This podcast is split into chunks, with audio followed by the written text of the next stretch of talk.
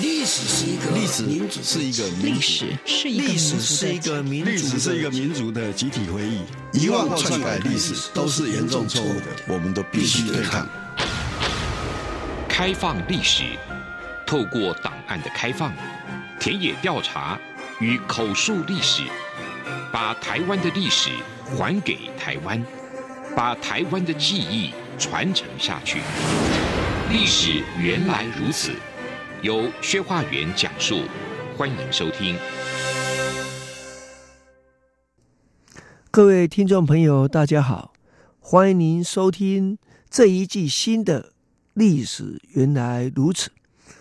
我们在这一季的内容中，将为各位介绍放在一九六零到一九七零年代，当时台湾思想言论。如何受到限制，以及在这样限制的一个状况里面，如何继续从事自由民主或者新文化思潮的引进，进而有所谓的政治改革运动，而在一九七零年代，有后来正式的所谓党外运动的展开，有了党外运动的展开。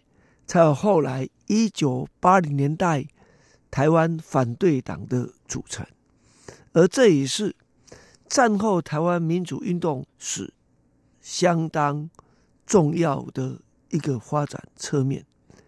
简单来说，也就是我们会看到台湾如何在比起一九五零年代更为禁锢的时代中，开展出未来的。希望，我们不敢说自由民主在所有的地方都可以迅速的开花结果，但是台湾的经验告诉我们，只要持续的努力，要求自由民主，纵使在原本比较枯萎的干枯的所谓华人世界中，也是。充满着可能跟希望的，就这样，我们一边纪念、怀念过去台湾走过的历史的轨迹，另一方面也期待这样的历史经验对于各位听众朋友所处在的国度，或者你可以跟我们一起来缅怀过去。如果需要，我们愿意跟各位。一起展望我们的未来。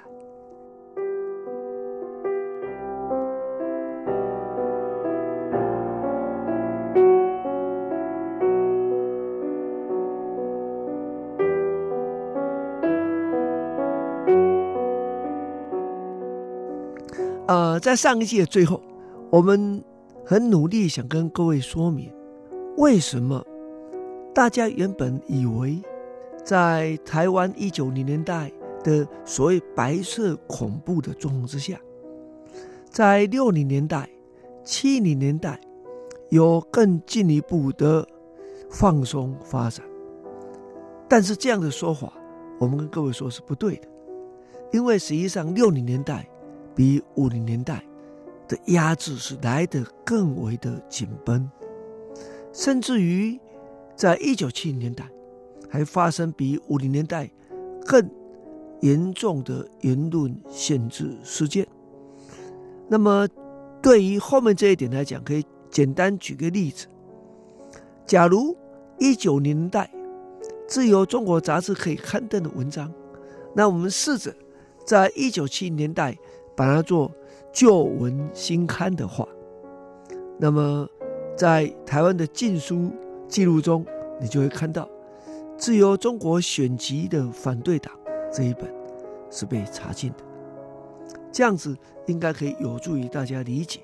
那以后我们继续往下说，就会举更多的例子来跟大家说明。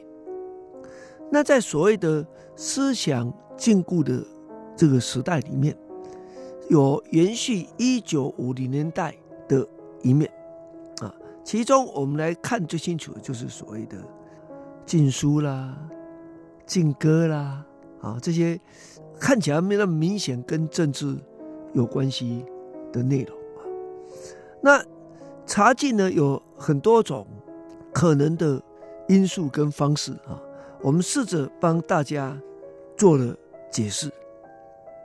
第一种，呃，就是你的言论尺度啊，可能冲击到当时国民党当局不愿意给予的部分啊。那么这个一直到六零七零都有啊。那譬如说，呃，在早年那个李秀莲，那么刚在台湾推动女性主义的时候，写的这个新女性主义啊的东西，结果就被内政部。拒绝登记，理由就是因为他这个书的内容跟所谓我国传统观念不能相容。那么内政部就进一步问军总啊，虽然那个时代表面上内政部主管呐，但是军总才是真正掌握台湾言论最关键的单位。回答是，该书仇敌我国固有文化。那你就了解啊。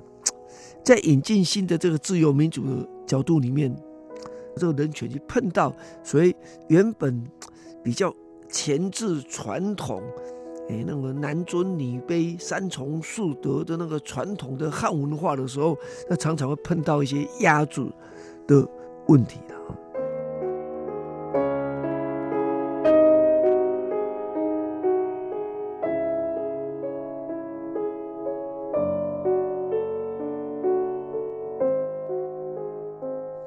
你你不要认为就有这样的状况，甚至连呃著名的佛教的法师印顺法师啊，他在一九四年出《佛法概论》的时候，也是被查禁的。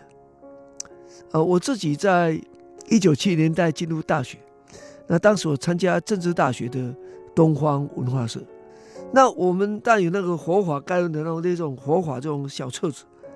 我记得那个第一页，我不晓得是我学长是不是有意无意啊？呃，为什么会把那个查禁的共放在那边？理由是什么？我们在解释说，呃，应该什么世界如何的发展？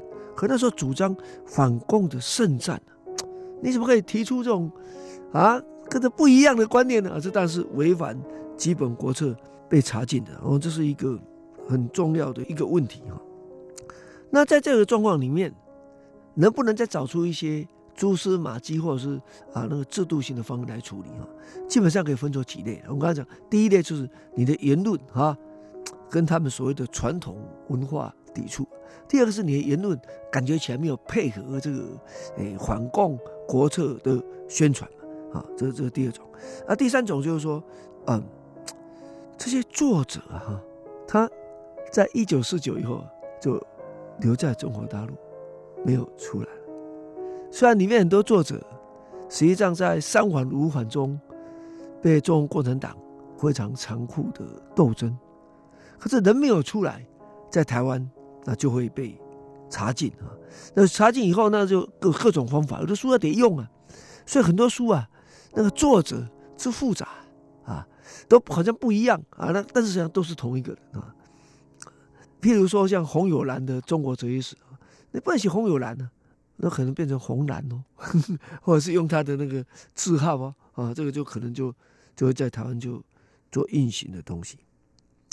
那在那个时代里面，除了这样的东西之外，那可能就譬如说这个应该读些什么书呢？所以，尤其蒋经国在那胜利之书就告诉我们要建立怎么读啊，这些这些都有啊，或者说，那查禁不如就有这些东西啊，因为另外一种形式是那个排版的方向、打字的方向错了。就是说，横的字要这个由右至左啊，那不可以由左至右。那现在在台湾现在已经习惯由左至右了啊。那由右至左也不是没有道理，传统是由右至左，可是这个时代在变嘛，它是不容许，所以这个也可能这样被被查禁了啊。那这些是这种状况啊。另外一种情形，刚刚讲说啊，你可能在中国大陆没有出来嘛，对不对？所以以前读很多所谓名著的人，可能就蛮危险的啊。举个例子啊，原来在战后初期的台湾呢，他的教科书啊，跟现在一样是审定本的，所以可能开明书店啊、商务艺术馆啊都有出教科书。那教科书里面有时候就一些啊巴金呐、啊，啊鲁迅呐的这个文章。可等到一九五零年代，那时候年轻人可是哎，我在读我以前读过的文章，和这样就可能构成被逮捕的命运哈。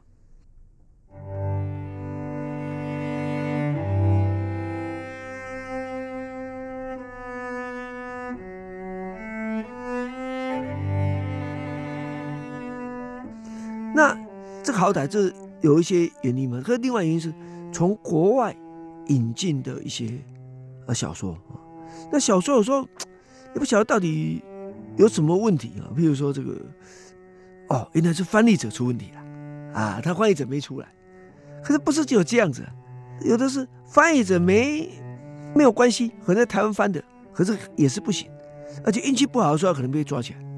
啊，譬如说我们都知道。著名的小说家马克吐温嘛，那马克吐温有很多的的作品，实际上是在台湾来讲，就是小孩子，至少是我这时代共同的经验。我是一九五零年代末期出生的，那在一九六零年代、七零年代，那么就读中小学嘛，哈。那我们读没关系啊，可读读有人就会出问题啊。比如为什么？因为马克吐温跟马克实在太像了，他错的错都是马克啊，这样。可能是兄弟吧啊！我现在讲不是我讲的，我说被查禁的理由可能是这样子吧啊。那另外有时候是因为有的小说，比如红遍华语世界，就是啊金庸的小说。那金庸小说被查禁，呃，实际上有时候是 有时候不知道什么原因呢。不过我个人认为，金庸的小说有一个很重要的状况，就是它的尺度跟我们认识的都不大一样啊。如果各位不信啊。你可以去看啊，无论你要看这个啊，《射雕英雄传》啊，只要后来变成《大漠英雄传》，OK，《射雕英雄传》你你就看嘛。它最大的问题在哪里呢？就那一阙词，那毛泽东写的嘛，“一代天骄成吉思汗，只会弯弓射大雕”，对不对？这是这是一种。第二个呢？哎，奇怪，那名门正派的人充满这个狡诈啊。譬如说那个著名的君子剑岳不群，他说很奇怪，看到魔教，哎，奇怪，这不应该被打的对象吗？不，那怎么能有情有义？我觉得这都是违违反他的想法！不止这样，还历史，呃，历史什么？因为金庸啊，呃好歹读历史出身的，所以学讲些历史的东西，就读下去什么李自成，哎，变成是，哎，好像是为解民于倒悬的这个农民领袖。相对的，那官兵怎么军纪这样的差？啊，我想这些都是呃重要的因素之一啊。所以我自己啊，啊，第一次啊看到金庸的小说的原本是在中央研究院的胡适纪念馆，因为胡适的那个书架上放着金庸的小说，对我来讲是过去是没有这样的经验的。所以我我想这样跟各位说明的就是说，它不是只有跟政治有关的出问题。实际上跟政治没有什么关系的，呃，可能是人的关系，可能是内容的关系，呃，也可能都被被查禁啊。但是呢，在那个时代里面呢，有一个非常有趣的现象，就是那些歌，假如是中文歌，大家都被禁光了。可是那时候美军广播电台，哎，那个英文歌的尺度啊，就跟中文歌不一样。所以换句话说，哎，这个怎么可以播？这个这个听起来就是反战的歌曲啊，啊，所以因为这样。你可以了解这样时代，固然有人说是崇洋媚外啦，那那个原因可能就是因为啊，它提供了比较多元、开放的讯息的可能性。